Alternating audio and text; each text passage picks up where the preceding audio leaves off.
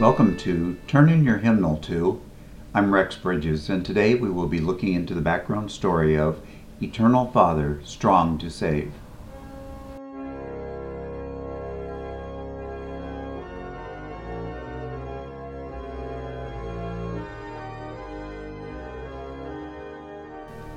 Eternal Father, Strong to Save, 1860. Behold, he who keeps Israel shall neither slumber nor sleep. Psalm 121 4. Psalm 121 has been called, quote unquote, the traveler's psalm because it requests God's watch care over the comings and goings of his people. Quote, the Lord shall preserve your going out and your coming in from this time forth and even forevermore. Unquote. 19th century hymn books usually had an entire collection of hymns echoing prayers for God's protection of travelers, especially for sailors.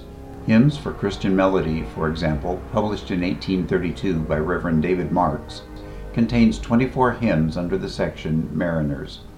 An 1857 hymnal published by the Free Will Baptist Printing Establishment in Dover, New Hampshire, devotes pages 928 to 943 to hymns for sailors. The most famous mariner's hymn, Eternal Father, Strong to Save, was written in 1869. It is called the Navy Hymn because its association with the Naval Academy in Annapolis.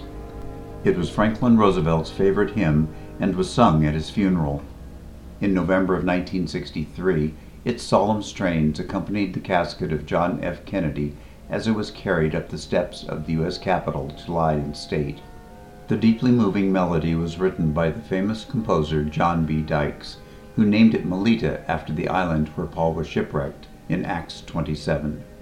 Little is known about the author of the words, William Whiting of London. He was master of an Anglican school for musicians, and he wrote several hymns, but only Eternal Father, Strong to Save, is widely sung today.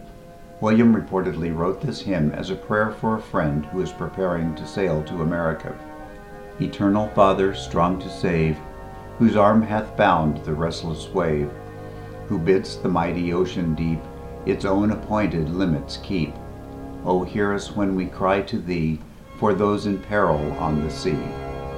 There follows a verse addressed to the Son and one to the Holy Spirit.